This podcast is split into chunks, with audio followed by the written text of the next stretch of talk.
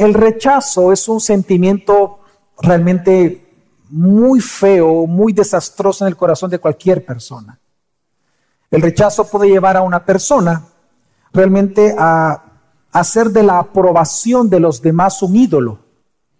Yo he escuchado a personas en donde eh, se han querido o han iniciado en el homosexualismo o en el lesbianismo porque se han sentido solos en la familia o se han sentido solos en la sociedad y personas se aprovechan de eso diciéndole, mira, pero, pero yo te amo y como yo te amo, déjame y, toquémonos porque es parte del amor y mira esto y mira esto otro.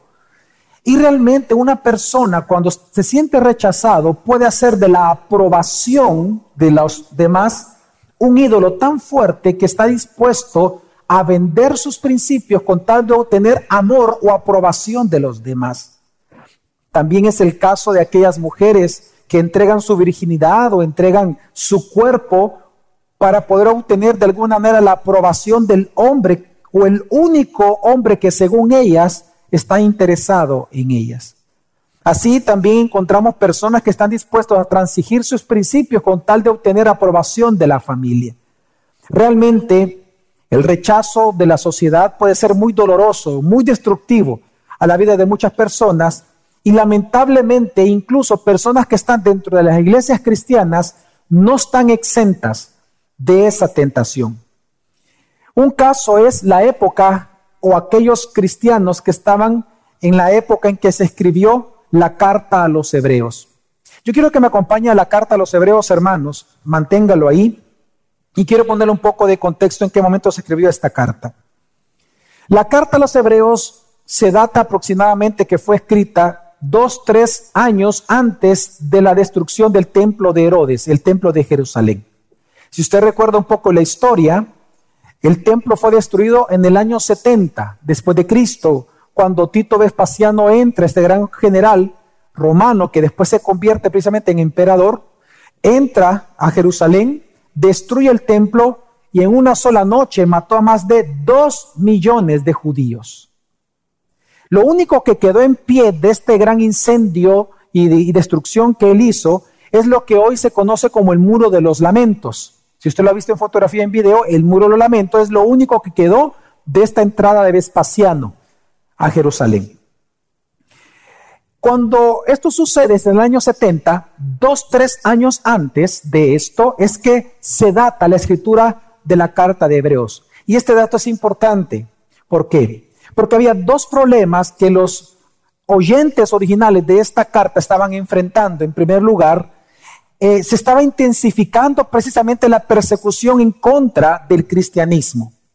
El autor de Hebreo le escribe, y por eso se llama la carta a los hebreos, oiga, porque le escribe precisamente a judíos ahora convertidos al cristianismo, o a judíos que estaban yendo a la iglesia cristiana en grupos.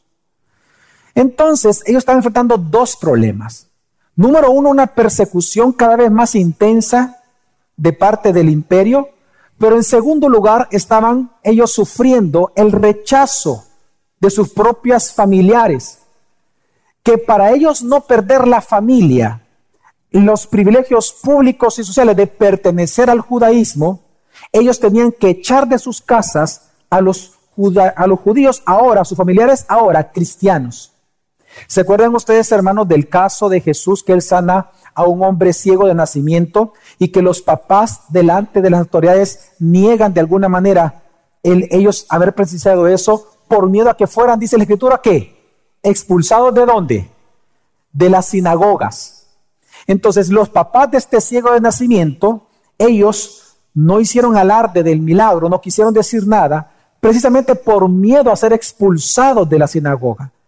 Pues ahora esto estaba pasando más fuerte aún en las familias en donde uno o varios se habían convertido al cristianismo. Entonces lo que decidieron fue echarlos a ellos.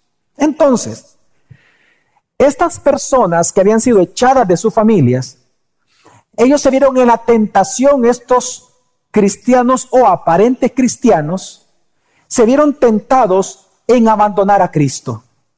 Se vieron tentados en ya no tener ninguna identificación pública de que son cristianos. y comenzaron a practicar aquello que una vez hicieron, que ahora iban a volver a hacer para volver a ser aceptados por la comunidad judía. ¿Y qué era eso? Que los podía volver a ser aceptados a la comunidad judía, los ritos del antiguo pacto.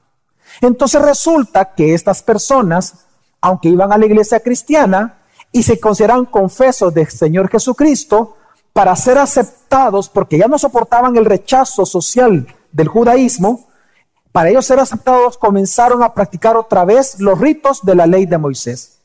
En ese contexto es que el autor de Hebreos entonces les escribe y en el pasaje que vamos a leer les dice esto, les dice, no lo hagan, no abandonen a Cristo, no abandones a Cristo, no, no, no rechaces lo que por herencia Dios te ha dado, que es la nueva vida en Cristo. No tires la toalla. Es cierto, es doloroso, es cierto, hay persecución, pero no apostates de Cristo, no lo abandones. Y él da dos razones para esto. En primer lugar, le dice, no lo hagas porque tú tienes que ver la superioridad de la vida que ya tienes en Cristo, que ya la tienes, y sus privilegios y sus derechos, versus la antigua vida que no tenías nada. Observa cuán superior es la vida en Cristo cuán inferior es la vida que tenías antes. No es posible que de esto quieras volver a pasar a esto. No es posible. No lo hagas.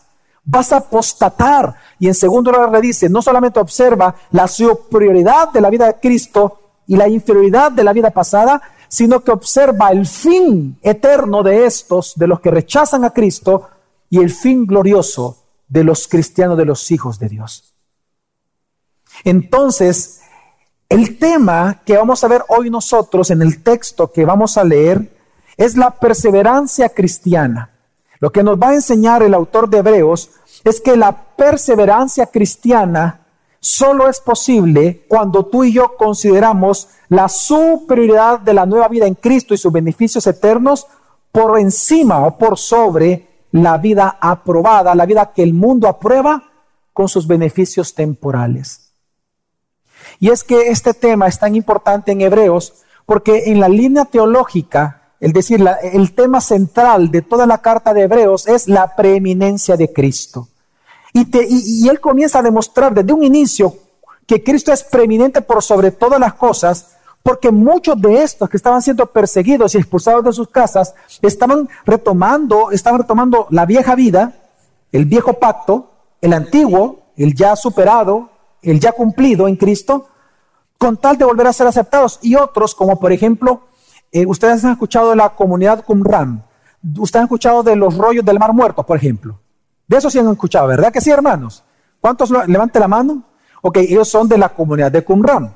Ellos vivían en cuevas. Ellos supuestamente comenzaron siendo cristianos, pero ellos comenzaron a, dar, a rendir culto a los ángeles. Ellos incluso llegaron a decir, aunque copiaron mucho lo que hoy tenemos como, como la Biblia, obviamente, y, mantuvieron en eh, la escritura, pero ellos comenzaron a creer, por ejemplo, que Miguel, el, el, arcángel Miguel, era muy superior a Jesús como el Cristo. Y comenzaron a pensar todo esto. ¿Por qué? Por el asedio que había. Entonces, el autor de Hebreos por eso comienza hablando cuán superior es Jesucristo de los ángeles en el capítulo 1. Y así es toda la carta. Pero ahora en el texto que vamos a leer, ya no habla tanto de la superioridad de Cristo, que ya la definió, sino que de los privilegios cristianos. Cuán superior es nuestra nueva vida en Cristo y sus beneficios eternos por encima de la vieja vida que teníamos con sus beneficios temporales. Así que Él ocupa esto como argumento para que tú no abandones a Cristo, que no abandones tu iglesia, que no abandones tu familia cristiana, que no te des por vencido, que no tires la toalla delante del Señor. Así que vamos a ver tres puntos básicos. un mandato, el mandato cuál es, las razones, que ya se la mencioné, y la vamos a ver específicamente. Y en tercer lugar, entonces, cuál es el llamado del autor de Hebreos. Veamos en primer lugar el mandato. Vamos a leer Hebreos capítulo 12, del 15 al 17. Este solo es el contexto. No es el texto principal que quiero enfocar, sino que lo lo tengo que mencionar como un contexto de lo que vamos realmente a leer. Dice Hebreos 12 del 15 al 17, dice, mirad bien de que nadie deje de alcanzar la gracia de Dios. ¿Ve usted? Una vez más. Mirad bien, cuídense de que nadie apostate. Cuídense que nadie abandone la iglesia. Cuídense de tú no abandonar la iglesia, de no abandonar a tu familia porque te están rechazando, de no abandonar a Cristo, de no, cuídate de no olvidarte de Cristo. Y en ese sentido dice, mirad bien que de que nadie deje de alcanzar la gracia de Dios, de que ninguna raíz de amargura brotando cause dificultades y por ella muchos sean contaminados, de que no haya ninguna persona inmoral ni profana. La palabra profana es mundano, o sea, que no te vuelvas a tu antigua vida, que no regreses al mundo. Ese es el sentido del que está hablando el autor. Entonces dice, de que no haya ninguna persona inmoral ni mundano como Esaú, que vendió su primogenitura por una comida. Porque sabéis que aún después, cuando quiso heredar la bendición, fue rechazado, pues no halló ocasión para el arrepentimiento, aunque la buscó con lágrimas. Vamos a ver qué está enseñando el autor de Hebreos. El autor de Hebreos habla de un mandamiento y él dice, mirad que nadie apostate, no te vuelvas mundano, no regreses al mundo, no andes en tu vieja vida que cuando vas al gimnasio andas enamorando a todas las mujeres, no vuelvas a eso en los negocios, decir, no te corrompas, no seas corrupto en los negocios. No hagas como tu vieja vida, no lo hagas. Y pone, dice, y mira a Esaú, no seas como un Esaú. Es decir, él viene a poner a Esaú como un ejemplo de apóstata, como un ejemplo de apostasía. Entonces hay que analizar un poco a qué él se está refiriendo. ¿Se acuerdan ustedes quién fue Esaú, verdad? Esaú fue el hermano de Jacob, eran gemelos, ambos hijos de Isaac. Entonces, la escritura nos dice eh, en Génesis 25 de que Saúl realmente él era el primogénito legal. Él era el primogénito. ¿Qué significa? El primogénito, y aquí vamos construyendo la enseñanza, escuche bien, ser primogénito era una gran y preciosa herencia de Dios. Porque en la ley Dios había dicho que los primogénitos, y antes de la ley, el primogénito es el que recibía el doble de la herencia de los demás hermanos. El primogénito es el que recibía la bendición del Padre principalmente. El primogénito era importante porque anunciaba a aquel que vendría a ser el primogénito de todas las naciones cuyo nombre es Jesús. Ser primogénito era un privilegio, un derecho, un privilegio y derecho concedido por Dios por gracia. Era parte de la herencia de Dios para una persona que Dios trataba por gracia. Pero resulta que Esaú, siendo el primogénito, teniendo este privilegio de parte de Dios, él dice un día, dice en el 25, que estaba cansado, después de ir a cazar, ve a su hermano que le gustaba que él preparaba una sopa de color rojo, de ahí viene el nombre de él, de Esaú, porque rojo, ¿verdad? Significa, y, le gustaba esa sopa roja, un, un rojo bien intenso. Y entonces él llega cansado y le dice a su hermano Jacob, mira, prepárame por favor el guiso que el que vos preparas, ese, el que me gusta, prepáramelo, que me estoy muriendo. Te la preparo por una condición, que me des tu primogenitura. Lo que Dios le ha dado solo a él. La gran herencia que por gracia Dios le dio a Esaú. Y dice la Biblia que Esaú exclamó la siguiente frase, en Génesis 25 está. ¿De qué me sirve la primogenitura? si ahorita tengo hambre, me estoy muriendo, te la doy, pero dame de hartar. Y dice la Biblia que en el mismo capítulo, al final dice la Biblia, así menospreció Esaú. ¿Saben a quién? A Dios. Él apostató de Dios. ¿A qué le está llamando apostasía también entonces, en este caso el autor de Hebreos? A rechazar la herencia que Dios le había dado a él. Es decir, por eso es que cuando más adelante en los siguientes capítulos Esaú se da cuenta de lo que había hecho, es cierto que Jacobo se acuerda cómo engañó al papá, ¿verdad? Que se puso la piel, ¿verdad? Pensó que el papá ya, Isaac ya había perdido la vista, entonces él pensó que era el hijo, etcétera, etcétera, que era el primogénito, y le da la bendición a él. Pero entonces cuando regresa Saúl, y se da cuenta que el papá ya no le va a dar la bendición porque ya se la dio a su hermano, Esaú llora, se enoja, se olvida que él mismo se dio eso a su hermano y comienza y le dice esto al papá, papá, que acaso no hay una bendición para mí si yo también soy tu hijo. Y Isaac le dice, no, ya la di, ya di toda la bendición, lo más que te puedo decir es que tú serás esclavo de tu hermano. Y entonces él irrumpe en ira y promete matar a Jacob cuando lo viera. Qué terrible es esto. Qué terrible es porque va a haber un día en el cual muchos le dirán al Señor, Señor, Señor, en tu nombre yo profeticé, en tu nombre yo fui a iglesia gracia sobre gracia, prediqué, disipulé, yo hice consejería bíblica, hice muchas cosas. Y Jesús va a decir, apartaos de mí, malditos, nunca os conocí. ¿Por qué?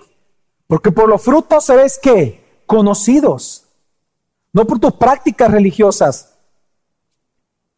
Y es que lo que está hablando aquí, lo que hizo Esaú, es vender su primogenitura, así como lamentablemente muchas personas hacen con la herencia cristiana que Dios nos ha dado. Lo que vemos nosotros en Esaú es que él fue mundano porque menospreció la herencia de Dios por cosas de este mundo, en ese momento por comer. ¿Cuántas personas, por ejemplo, venden su virginidad o venden su cuerpo, venden el sexo o compran el sexo por amor, según ellos? Porque se siente sola, se siente solo, quiero compañía. ¿O cuántos hacen negocios malos porque dicen es que yo necesito ganar más dinero? Y están dispuestos a transigir a transigir los principios cristianos que le costó la sangre a Jesucristo mismo. Si es parte de tu herencia, tú eres libre en Cristo. Tú has recibido herencia en Cristo.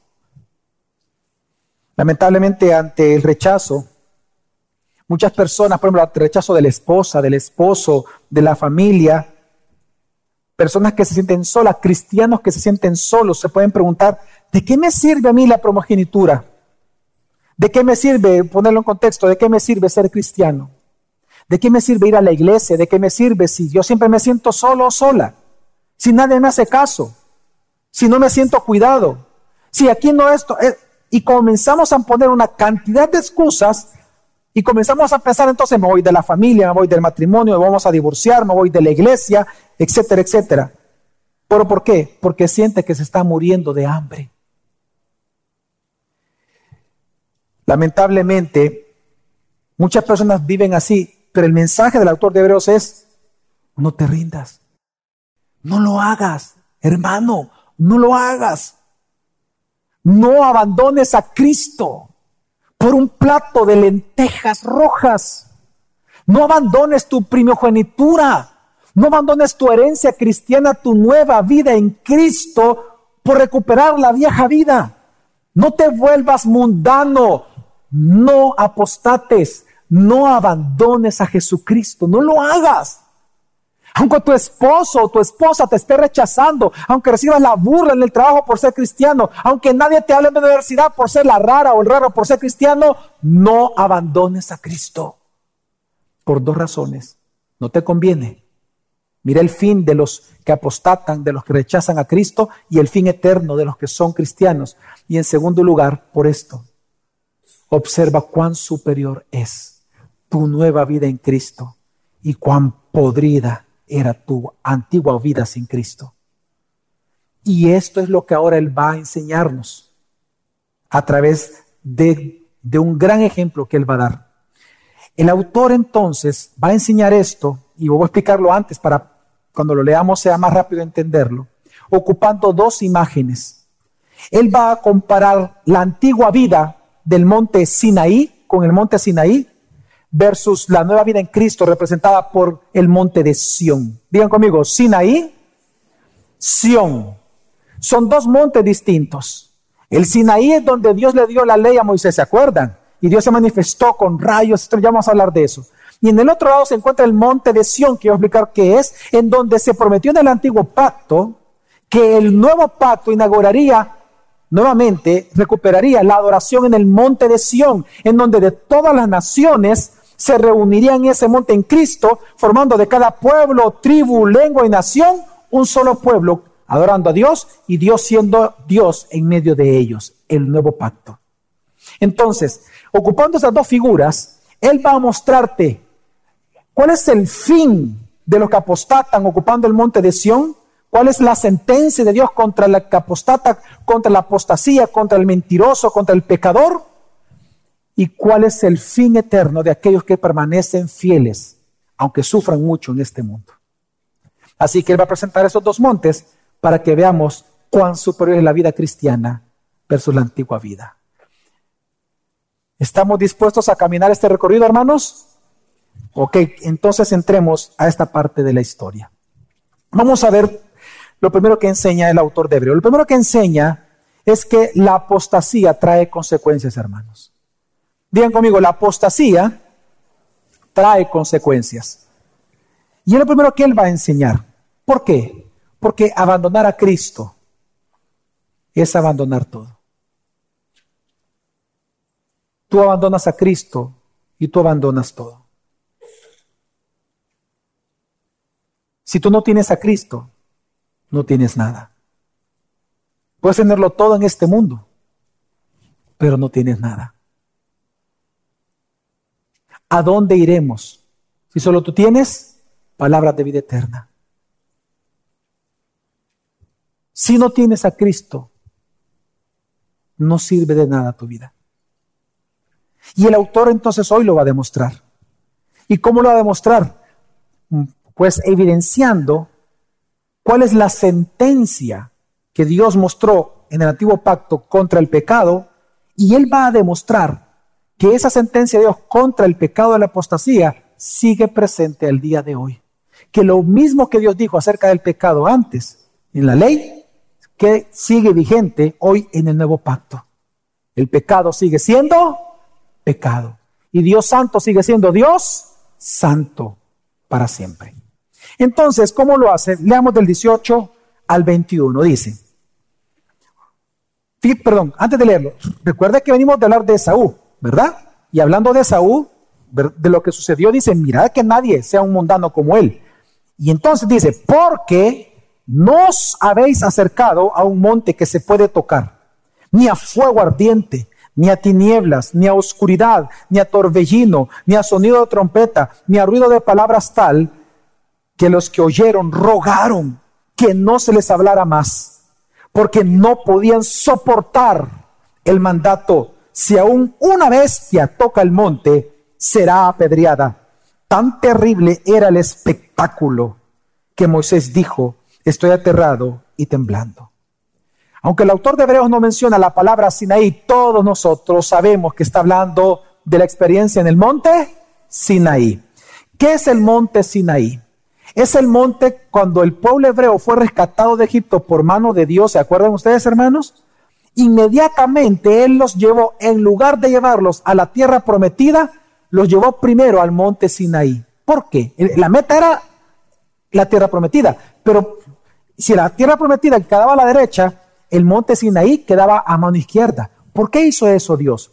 Porque antes de llevarlo a la tierra prometida, Dios los quiso llevar a su monte para él hacer un pacto con ellos y convertirlos en sus hijos, como él mismo lo dice ahí mismo en ese texto de Éxodo 19, en hacerlos su especial tesoro sobre todas las naciones de la tierra. En otras palabras, como dice el mismo texto en Éxodo, Dios dice, yo los atraje a mí mismo. Es decir, lo primero que Dios hizo antes de entregarle las bendiciones y los privilegios es en que ellos se encontraran con Dios, que ellos conocieran a Dios, y que ellos entendieron prácticamente esto, que el Dios Salvador es un Dios santo y que nosotros los seres humanos somos, ¿somos qué? Pecadores. Perdóname, pero es que ante la santidad de Dios no te puedes ver, no te puedes ver a ti mismo más que solo como pecador. Nadie es santo como Dios lo es, nadie. Solo Dios es santo, intrínsecamente santo. Entonces, cuando Dios los lleva al monte Sinaí, y él le dice a Moisés, te voy a entregar la ley, le manda que el pueblo se purifique porque iba a tener un encuentro con el Dios que santo. Pero resulta que este encuentro con Dios no era como ellos pensaban, sino que lo que sucedió es lo que estamos leyendo acá. Que cuando ella se acerca en el día en que Dios se manifiesta, dice la que su presencia baja sobre el monte y se manifiesta a través de grandes estruendos, de una nube que cubrió todo el campamento, de humo, de rayos dorados, de rayos y, truenos. Y no solamente eso, sino que dice la Biblia que hubo tal oscuridad, usted súmele, oscuridad, rayos, truenos, y comienza un gran terremoto a pasar y un terremoto que no termina. Y en ese momento sale una voz del cielo que dice, si alguno de ustedes toca el monte, si alguno de ustedes pasa el límite que yo he trazado por mi santidad, si ustedes traspasan eso, aunque sea un animal, lo van a tener que apedrear ustedes mismos. Fue tan terrible ese momento, hoy pasando por bastante, no crea que fue un minuto, hermano. Estamos hablando de horas. Fue una situación tan tremenda que lo único que hizo fue un miedo en ellos, tanto que como ellos, al ver la santidad de Dios, ellos cómo se vieron? ¿Cómo se vieron, hermanos? Pecadores. Por eso es que ellos ya no quisieron traspasar, obviamente no iban a traspasar, y tuvieron tanto miedo que dice la Biblia, pero es lo que, es lo que cita el autor de Hebreos, que fue tan, tanto miedo que ellos tenían de ellos morir por la santidad de Dios, ellos verse pecadores, que cuando escucharon este mandamiento taparon sus oídos. Y dijeron, ya no queremos escucharte, llamado Dios. No, yo me voy de este discipulado porque todo el tiempo solo de mi pecado me hablan. Yo me voy de esta iglesia porque me confrontaron. Es insoportable para mí escuchar la voz de Dios. Tan fuerte fue la voz de Dios que entonces ellos le dicen, ve tú Moisés, a ti te vamos a escuchar, pero ya no escucharemos a Dios. Y entonces fue tan terrible esto, ellos se vieron tan pecadores, un Dios tan santo, que entonces dice versículo 21, tan terrible era el espectáculo, que Moisés dijo, estoy que aterrado y temblando. Si usted revisa Éxodo 19 y 20, Moisés no dijo eso. Ahí. Entonces, ¿qué está citando el autor de Hebreos? Ah, lo que pasó después. Que ellos cuando entran en el pacto y ante al ver al Dios santo así, cuando Dios les dice, esta es mi ley, ¿La van a cumplir? ¿Qué creen que dijeron todos? ¿Qué dijeron todos, hermanos? Sí, sí, sí. Claro, claro que sí. Ah, sí. Pero a las semanas se olvidaron de Dios. Y entonces vinieron y ellos, solo les duró ser hijos de Dios varios días. Pueblo de Dios, varios días nada más. Porque ellos apostataron en el becerro de oro. Cuando ellos adoran al becerro de oro, ¿se acuerdan ustedes que Moisés volvió a subir 40 días baja y ve el becerro de oro, quiere la de la ley? En ese momento es donde él dice estas palabras. Él dice, estoy aterrado y temblando, pero ¿en qué contexto lo dice? En que ellos, por haber apostatado, él sabía que aquel Dios que mostró su gloria y su presencia de esa manera, iba a destruirlos a todos ellos. Y tembló de miedo ante un Dios santo que iba a cumplir su palabra justa. Y de hecho lo cumplió porque recuerde cómo algunos de ellos murieron, ¿verdad? Dios le dijo a Moisés que lo que hicieron fue derretir el oro mismo del becerro y se les hizo tragar a todos los que habían participado de la apostasía y murieron quemados por el oro. ¿Querés oro? Oro te voy a dar hasta, hasta que te mueras por tu boca. Eso es lo que quieres, y no a Dios, pues más oro te voy a dar para que te pierdas más. ¿Dinero quieres? Toma dinero en la boca. Ahí están tus billetes. Hártate de dinero. Es parte de mi juicio sobre tu vida. ¿Quieres sexo? Más personas te voy a dar. Sé libre. Ve a todos los gimnasios del Salvador. Enamora a todas las mujeres. Eso es lo que quieres. Pues más sexo te voy a dar. Para que te pierdas más. Un Dios santo. Que ningún pecador puede permanecer en su presencia. Entonces, ante toda esta gran imagen que está enseñando el autor de Hebreos, que este es el fin de los apóstatas. Que este es el fin de los que rechazan hoy a Cristo que este es el fin de aquellos que digan, Señor, Señor, sin tu nombre yo eché demonios, yo profeticé, apartados de mí, malditos.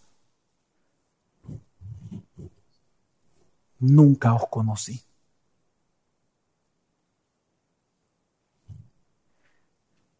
Terrible es caer en el mano del Dios vivo.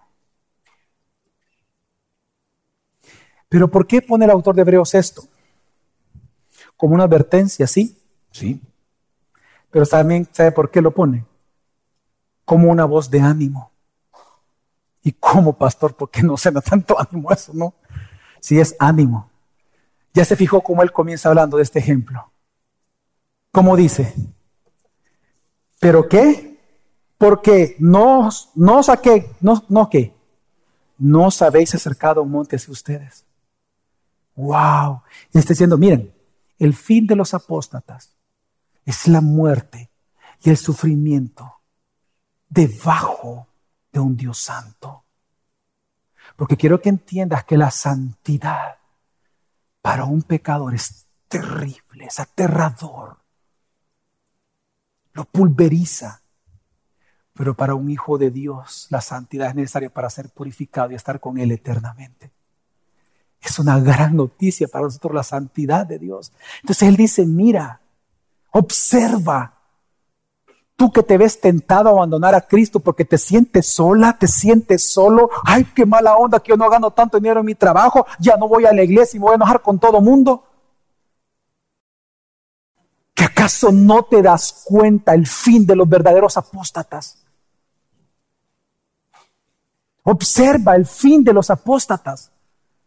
Mira lo que va a ocurrirles.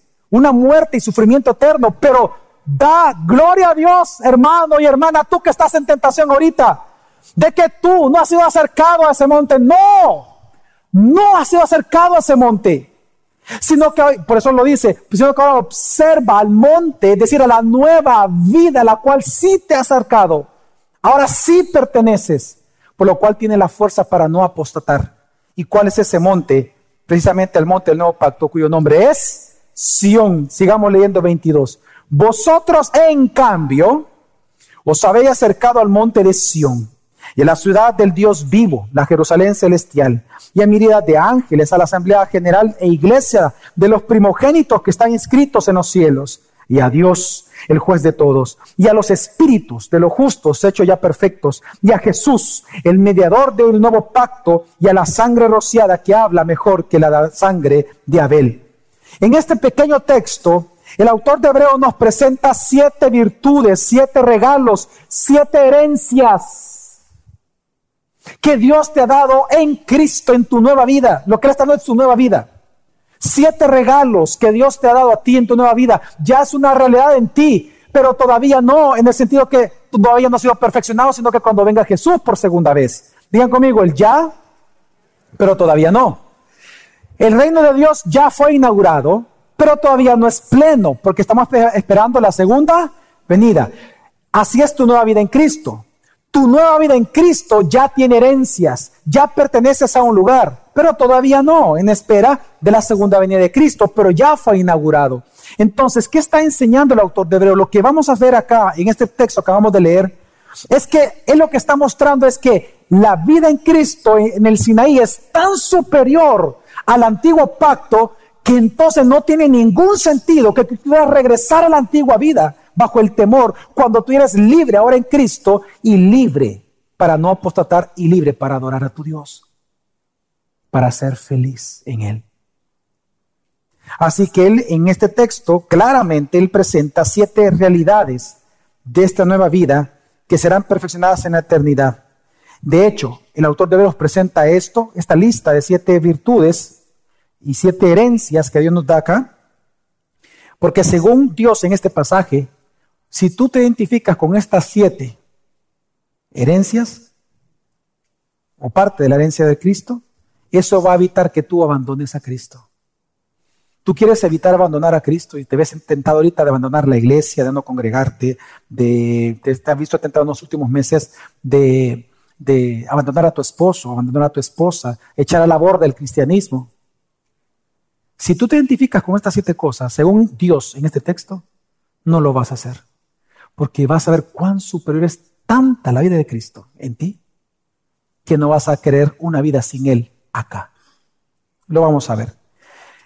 ¿Cuál es la primera realidad a la cual nosotros en Cristo fuimos introducidos? como parte de la nueva vida. Versículo 22 dice, vosotros en cambio os habéis acercado al monte de Sión y a la ciudad del Dios vivo, la Jerusalén celestial. ¡Wow! Él está comparando al monte Senaí versus el monte de Sión, el antiguo pacto o la antigua vida y el, destino de los apóstatas versus el destino de los hijos de Dios, que es Sión. Sión, le voy a recordar qué es. Sión es la montaña que estaba conquistada por los jebuseos, que cuando David entra a la tierra prometida, él la ve como un lugar estratégico y le costó de hecho conquistarla, pero al final la conquista. En este lugar, en esta gran montaña, viene y él establece lo que se le llama después la ciudad de, diga conmigo, la ciudad de David. Según la Biblia, al lugar donde David residió se le llamó como la ciudad de David. Fue este lugar conquistado en una montaña. Pues a este lugar, a esta ciudad de David, se le llamó históricamente el monte de Sión. Pero al pasar los años, cuando se construyó el templo, al templo se le llamaba, al templo mismo, lugar donde residía la presencia de Dios, se le llamaba el monte de qué? De Sión. Bien. Pero sigamos la historia. Al pasar la historia, este templo, específicamente el lugar donde Dios residía, ¿cuál era? ¿Cuál era el lugar más especial del templo? El lugar santísimo. ¿Por qué? ¿Por qué ese lugar? ¿Qué había ahí? El arca del pacto. Exacto. Entonces, a ese lugar, al lugar santísimo, se le llamó el monte de Sión. Entonces, cuando es destruido el templo, el primer templo, y todo esto sucede y Dios retira su gloria, él a través de los profetas, él comienza a hablar y a profetizar que cuando viniera el Cristo, la adoración en el monte de Sión volvería a surgir, pero ya no en el monte de Sión geográfico, sino que en el Sión celestial, llamada la Nueva Jerusalén, llamada ya en Apocalipsis nuevos cielos, nueva tierra, llamado en Apocalipsis la novia de Cristo, a través de la iglesia. Y resulta que ahora el lugar santísimo, en donde nadie podía acceder, en donde el sumo sacerdote, si él entraba sin ser purificado, santificado por un Dios santo, si él ponía el primer pie y entraba, ¿qué sucedía? Ante la presencia de la santidad de Dios, se moría. Terrible es la santidad de Dios para el pecador. Pero entonces, ¿qué está diciendo el autor de Hebreos? Le dice, hija, hijo, observa, ¿Cómo es posible que tú quieras regresar a tu antigua vida si no te has dado cuenta que tú ya te fuiste has acercado al monte de Sión? Ya estás en el monte de Sión. Tú ya estás, entonces, ¿qué está enseñando el autor de Hebreos? Que te des cuenta que aunque tú te sientas solo o te sientas sola, no lo estás, porque ahora tú ya estás en la presencia de Dios. Significa que ahora tú puedes buscarlo y lo vas a hallar. Significa que ahora tú puedes orar, platicar, meditar en Cristo, pasar tiempo especial con Cristo, porque eres hijo de Dios, ya estás en el monte de Sión. El monte de Sión fue inaugurado en Pentecostés. Cuando caen las lenguas de fuego, en ese momento comienza la iglesia y comienza el monte de Sión. Por eso es que se ve que había mucha gente que en su propio idioma, no eran solamente judíos, en su propio idioma escucharon el mensaje de Dios y se convirtieron, porque ahí se estaba cumpliendo que de cada pueblo, tribu, lengua y nación vendrían al monte de Sión para adorar eternamente a Dios. Nosotros ya estamos en el monte de Sión, tú ya estás en el monte de Sión. No es una realidad que esperamos, es una realidad en la cual tú tienes que identificarte ¿Por qué quieres abandonar este monte? Para irte al Sinaí, al donde no siquiera puedes tocarlo, en donde eh, hay oscuridad terrible. ¿Por qué quieres regresar a tu antigua vida?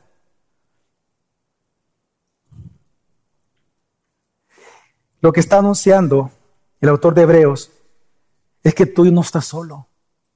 Lo primero que te dice es, tú ya estás en el monte de Sión. Digan conmigo la nueva Jerusalén. Digan conmigo el Israel de Dios. Todas estas frases están en la Biblia, así se le llama, son sinónimos. Dios ahora conformado en Cristo en el nuevo pacto, un solo nuevo pueblo. Y Él es un solo Dios para nosotros. Tú ya estás en este monte. Por eso es que el autor de Hebreo mismo es que él, él es el que escribe Dice, entra directamente en la presencia de Dios. Solo versículos antes viene diciendo eso. Usted revisa Hebreos, se da cuenta que es antes. Dice, entra directamente, esa es la palabra entra directamente a la presencia de Dios para rogar el oportuno socorro. Y es lo que está diciendo la Biblia. Estás solo, de verdad siendo tribulado, te, te sientes rechazado. Entonces, en lugar de abandonar a Cristo, acércate, porque ya estás en la presencia de Dios. Ahora tú puedes venir y rogar el oportuno socorro y Él te va a socorrer. Algo que los apóstatas no gozan. Los, no cristianos no gozan de la presencia de Dios, pero tú sí, úsala. Identifícate como hijo. Es parte de, tu herencia. No vendas tu primogenitura por una sopa roja de lentejas. No abandones a Cristo y tu herencia de estar en la presencia de Dios todo el tiempo. Pero en segundo lugar, él habla de donde también fuimos introducidos por estar ahora en el monte de Sión, en el nuevo pacto. Y dice, y a miríadas de ángeles. Es interesante lo que hace el autor de Hebreos. Él está comparando la miríada de ángeles que apareció en el Sinaí, usted lo puede buscar. Es impresionante porque ellos estaban viendo la justicia de Dios. Pero aquí están viendo la adoración a Dios. Dos montes distintos, dos pactos distintos, una, dos vidas completamente distintas. ¿Para qué quieres regresar al mundo si estás en el monte de Sión cumpliendo el fin por el cual fuiste creado? Porque ¿cuál es el fin por el cual fuimos creados? Fuimos creados para adorar a Dios estando en su misma presencia y gozarnos de ello todo el tiempo. Y es que eso fue recuperado en Cristo. Ahora significa, cuando dice que fuimos introducidos a esta miría de ángeles, significa que ahora estamos en el lugar donde siempre tuvimos que estar, en el reposo de Dios. Ustedes se acuerdan, hermanos, que en Génesis se nos dice que la creación fue en seis días y en el séptimo día Dios reposó de sus obras. Y usted ya se dio cuenta de este detalle, que en el séptimo día es el único día de la creación donde eh, Dios no dice, y esta fue la tarde y la mañana del séptimo día. No existe eso en la Biblia. Sí lo dice del primero al sexto, pero no del séptimo. ¿Por qué? Y ese detalle es bien importante en teología. ¿Por qué? ¿Qué está enseñando la Biblia? Que una vez Dios entra al reposo, Él llama a la creación, a Adán y Eva, a entrar en el reposo con Él. Y eso establece algo importante. Lo que está diciendo Dios es, que el lugar donde tú como mujer y el lugar donde tú como hombre vas a encontrar reposo, solaz, descanso de tus obras diarias, solamente es en Jesucristo. Dios es nuestro lugar de reposo. Dios es nuestro solaz. Él es tu consuelo, mi consuelo en tiempos de aflicción. Él es roca firme para nosotros. Él es castillo nuestro. Él es escudo de cada uno de nosotros, porque Él es nuestro lugar de reposo. En el pecado eso se perdió, mas ahora en Cristo, en el segundo Adán, fue recuperado. Ahora Cristo es el lugar de reposo que nos dice, venid a mí, los que están cansados y trabajados, que yo os haré descansar. Mirad, mirad cuán suave y cuán ligera es mi carga. Ven, ponte mi yugo, yo te voy a enseñar cómo vivir la vida que ahora tú tienes en mí. Y eso quieres abandonar, hermano. Por el sexo, por más dinero, por descanso, por jugar play. Es lo que tú quieres abandonar por más amigos del mundo. Y no solo eso, sino que en tercer lugar dice el autor de Hebreos que también hemos sido introducidos a la Asamblea General e Iglesia de los primogénitos que están inscritos en los cielos. Vamos a leerlo despacio. Dice, a la asamblea general e iglesia. ¿De quiénes? Ah, o sea que todos nosotros delante de Dios somos qué? Claro, que están inscritos en los cielos. En otras palabras, cuando habla de primogénitos se refiere a la familia de Dios, a la iglesia. Lo que Dios está diciéndole a personas que están recibiendo burla, escarnio, insultos por ser creyentes, por ser cristianos, Dios los está consolando, afirmándoles y les dice, mira, no solamente tú me perteneces a mí, sino que yo soy tu padre, tú eres mi hijo. Yo te voy a proteger y cuidar como un hijo. Lo que Dios te está diciendo es que tú no solamente tienes un Dios que te santifica, sino que tienes una familia que te ama a través de las iglesias locales, y en este caso la iglesia local se llama gracia sobre gracia. Tu iglesia local, tu familia, donde Dios soberanamente te puso, te colocó para crecer y madurar. Es cierto, algunos días vas a ser disciplinado, otras veces vas a ser exhortado y te vas a sentir mal y enojado. Pero te dice, no abandones, porque es tu familia. No la abandones. No apostates. Ellas te van a cuidar. Pero en cuarto lugar también la nueva vida en Cristo es una introducción. Dice luego, y a Dios, al juez de quién? De todos. Ahora resulta que en Cristo, aquel que es juez, aquel que castiga el pecado, aquel juez que apareció en el monte Sinaí, porque era un juez entregando la ley, promulgando la ley, un juez, resulta que aquel juez que ahora todos temen, está delante de ti, ahora en Cristo, sin juzgarte. Ya no te juzga, porque resulta que ahora te llama justo, porque has sido justificado cuando tú creíste en Jesucristo y en su obra redentora por la sangre del Cordero. ¿Qué está diciendo la Biblia? Está diciendo que tú ya fuiste justificado, que ya no eres culpable de pecado y por lo tanto cada día, aunque tú pecas hoy, cada día tú puedes acercarte al trono de Dios de la gracia y de la misericordia, decirle, papito lindo, perdóname. Yo pequé, acepto que peco hoy contra ti. ¿Y sabe qué es lo que Dios va a hacer? Aquel Dios juez de, en donde Él manifestó con truenos, con relámpagos, con nubes, con temblores, con voz como trompeta. Resulta que a ti te habla ahora a través de Cristo y te dice, ya no más pecador.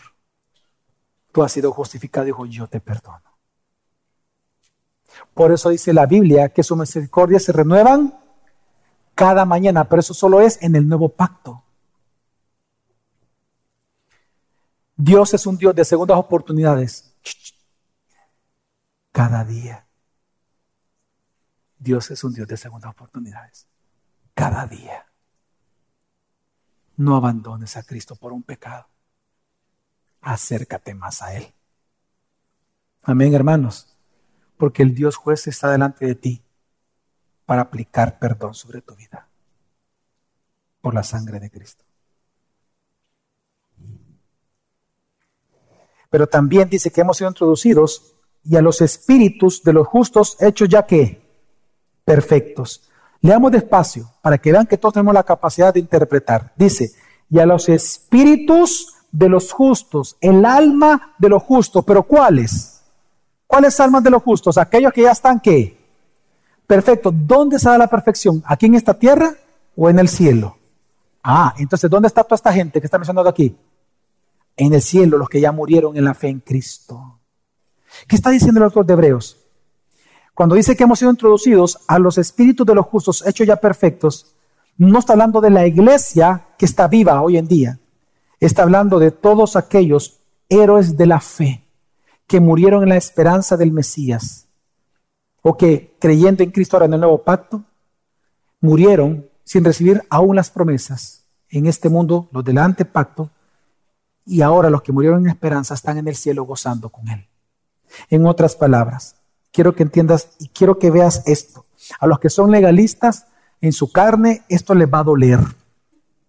Pero quiero que entiendas esto. En Cristo tú ya fuiste unido a la lista de los héroes de la fe. ¿Sabe qué está diciendo este texto? Que tú eres un héroe de la fe. Pero pastor, ¿cómo es posible que yo sea un héroe de fe? Porque dígame un nombre de los que aparece en Hebreos 11 de héroes de la fe. Abraham. Ok, pero Abraham mintió de su esposa con el faraón o no? Le mintió. Y él es, y él es considerado un qué? Un héroe. ¿Qué es lo que califica a ser un héroe? Aquellos que son de la fe, pero no que son perfectos, sino que murieron en la esperanza del Mesías, aunque nunca lo vieron. Desde el momento que tú fuiste salvado por Cristo, tú eres un héroe de la fe. Tú eres una héroe, heroína de la fe. Significa, si en verdad terminas la carrera que has empezado, tú serás un héroe. Es decir, el autor de Hebreo lo que está enseñando es lo siguiente. ¿Por qué vas a abandonar a Cristo? Si a ti ya se te dio tanto el querer como Él, poder hacer cualquier cosa que Dios te pida por su buena voluntad. Tú ya eres un héroe. Si en verdad tú resistes, permaneces fiel, aunque vengan las burlas del colegio, de la universidad, del trabajo, de tu esposo, de tu esposa que se burla en tu cara, aunque venga todo esto y tú permaneces fiel, fiel al Señor, tú eres un héroe de fe. Porque significa que la obra de Cristo que hizo en ti es perfecta, aunque tú no lo eras. Lo que está enseñando la Biblia, que ahora tú en Cristo lo puedes todo, porque todo lo puedo en Cristo que me fortalece, pero también Cristo en ti lo puede todo, así que adelante, persevera. No tires la toalla, lucha por tu matrimonio, lucha por tu familia, lucha por tu vida espiritual, lucha hermano, porque el querer y el hacer se te ha sido entregado en Cristo. Tú admiras a Abraham, tú admiras a Moisés, tú admiras al gran rey David. Este día, mírate al espejo y dale gracias a Dios que tú eres tan grande como ellos, porque a ti se te dio el don de la fe al igual que ellos. Dale gracias a Dios por ser un héroe de la fe, hermano. Dale gracias a Dios. Si en verdad termina la carrera, eres un héroe de la fe. Luego dice que también se nos ha dado en Cristo. Y luego dice, y a Jesús, el mediador de un nuevo pacto es decir, que no solamente se nos da el nuevo pacto, sino, da, sino que el mayor regalo de todos que hemos recibido en Cristo es a Cristo mismo. Y es hermoso porque Él lo relaciona con el mediador del nuevo pacto. El nuevo pacto profetizado por Dios del antiguo pacto fue lo siguiente. Él prometió lo siguiente y Él dijo. Es que voy a ponerle un poco en contexto histórico. Y son datos que espero que usted nunca olvide que le sirven en su interpretación bíblica. Cuando el pueblo hebreo apostató de Dios como pueblo en, en el evento del becerro de oro, Dios ahí mencionó que entonces su nuevo pacto ya no lo haría con el Israel nacional, sino que en el Israel celestial, el remanente que sacaría de medio de ellos y de todas las naciones que iban a ser esparcidos. El nuevo pacto, por lo tanto, consistió, anunciado por Isaías, Jeremías, Ezequiel, Joel, tiene varios aspectos. Uno de ellos, el principal es que nuestros pecados serían, el nuevo pacto, Dios prometió que todos los pecados del remanente serían perdonados, temporalmente o para siempre, para siempre. En segundo lugar, Él prometió que Él mandaría, Él derramaría su Santo Espíritu sobre toda carne, no importando la edad, chiquitos, ancianos, los que creían en Él, iban a recibir el derramamiento del Espíritu. Eso significa que se nos iba a quitar el corazón de piedra que desobedece los mandamientos a un corazón de qué? de carne, ya está hablando de la obediencia, el querer y el hacer iba a ser posible solo para los hijos de Dios, la obediencia al mandamiento de Dios. Pero aparte de todo eso, Él prometió que Él sería Dios para su pueblo y nosotros siendo el pueblo de Él para siempre. Y estaríamos en el monte de Sión, en la nueva Jerusalén, en cielos nuevos y tierra nueva para siempre. Todo eso es el nuevo pacto. ¿Qué está diciendo entonces el autor de Hebreos? Que tú ya fuiste introducido a este nuevo pacto y que el mayor bien de todos es el mediador, a Cristo mismo. Entonces, ¿por qué quieres abandonar a Cristo? ¿Por qué quieres abandonar a Cristo por más dinero? ¿Por qué quieres abandonar a Cristo? Porque estás cansado y cansada de tu trabajo en la semana. Cuando Él es tu reposo. Él es tu mayor bien. No lo vendas. No lo hagas. Persevera, hermano. Hermana, no tires la toalla. Por mucha burla que recibas de tu esposo, de tu esposa, de tus hijos, de tus padres, permanece fiel a quien te rescató a Cristo. Y por último, él dice, que también hemos sido introducidos, y a la sangre rociada que habla mejor que la sangre de Abel. La sangre de Abel, dice la Biblia, que clamó por justicia a Dios. La sangre de Abel, recuerda que Abel fue el hermano de Caín, hijo de Adán y Eva, ambos. Cuando Caín mata a Abel, él dice que la sangre clama al cielo diciéndole a Dios, justicia, mátalo mátalo, acaba con él. Tu santidad lo pulverice para siempre.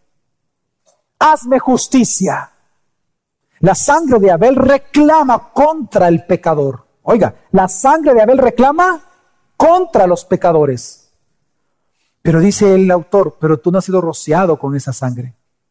Tú has sido rociado con una sangre que es mejor que la de Abel. ¿Por qué mejor? Porque no clama por justicia delante del Padre cuando tú estás delante de Él, sino que clama por perdón y misericordia eterna. ¿Sabes por qué no debes de abandonar a Cristo? Porque tú tienes una salvación ganada inmerecidamente. La, clama la, sangre de Jesús no clama contra ti, clama a favor tuyo, mas no así para los apóstatas. Y te, recuerdo lo que sucedió con Esaú. Esaú, al vender su primogenitura y regresaron del padre días después que y Jacob le roba la herencia el mismo día, se enoja y le clama a su padre diciéndole, Padre, soy tu hijo también, dame tu bendición, soy el primogénito. Y digo, no, no lo eres ya. Quiero que entiendas que si tú abandonas a Cristo, cuando llegues allá, no podrás decir, yo fui hijo tuyo, estuve en la iglesia, yo te serví, Señor. Y Él te va a decir, apártate de mí, maldito, nunca me conociste en verdad, me negaste por más sexo, por cosas mundanas, me cambiaste. No lo hagas. Hermano, hermana, no lo haga. ¿Cuál es el llamado entonces que hace al final el autor de Hebreos? Versículo 25. Mirad que no rechacéis al que habla. Y el autor de Hebreos declara muy bien quién es este que está hablando y es Cristo. En el capítulo 1, en los primeros versículos, el autor de Hebreos dice, en los tiempos antiguos Dios nos habló a través de los profetas, dice. ¿Se acuerdan ustedes de ese texto? Dice, pero ahora en nuestro tiempo nos habla a través del Hijo. Entonces, ese que habla es el Hijo. Entonces, y recuerde que este mirad es el mismo mirad que con, iniciamos el sermón. Dice, mirad que en medio de nosotros no hay algún mundano como Esaú. Mirad. Entonces, ¿qué está enseñando el autor de Hebreos? Está cerrando este círculo de enseñanza. Está diciendo, Mirad que ustedes no apostaten. ¿Y cómo no apostatar? No rechacen a Cristo quien te habla. No rechacéis al que habla. No dice, no rechacéis lo que Él dice. No, lea bien. Dice, no rechacéis a quién? Al que habla. A Cristo. Y luego da la razón. Porque si aquellos en el monte de Sión, porque si aquellos no escaparon, es decir, los, de, los del becerro de oro, porque si aquellos no escaparon cuando rechazaron al que les amonestó sobre la tierra, mucho menos escaparemos nosotros si nos apartamos de aquel que nos amonesta desde el cielo. Hermanos, usa tu libertad para acercarte más al Dios vivo, el que ya no te va a consumir, sino que el que ya te salvó. Tú necesitas ayuda, ve y búscalo, que Él te va a ayudar. Hermanos, Dios los ama. Dios te ama tan profundamente, tan profundamente que tú puedes hoy pedirle perdón a Dios por todos tus pecados y Él te va a perdonar. Pero no lo abandones por un pecado. No lo hagas. Yo sé que algunos están sufriendo. Algunos no tienen trabajo. Algunos tienen enfermedades muy graves, pero no abandones a Cristo. Date cuenta que lo que estás sufriendo son parte de los sufrimientos de Cristo en ti. Glorifica a Dios con ello. Pero permanece firme en el Señor. Hermano, no abandones a Cristo. No abandones tu iglesia por, un, por una raíz de amargura, como dice ahí al inicio del texto. No abandones tu familia por, por amargura, porque te, te confrontan o porque incluso te rechazan. No abandones a Cristo por ningún pecado, porque recuerda que la vida que el mundo aprueba, sus beneficios son temporales, pero la vida eterna, nueva que tenemos ahora en Cristo, sus beneficios son eternos. No abandones a Cristo. No vendas todas estas siete elementos de una herencia en Cristo, no las vendas por un plato de lentejas.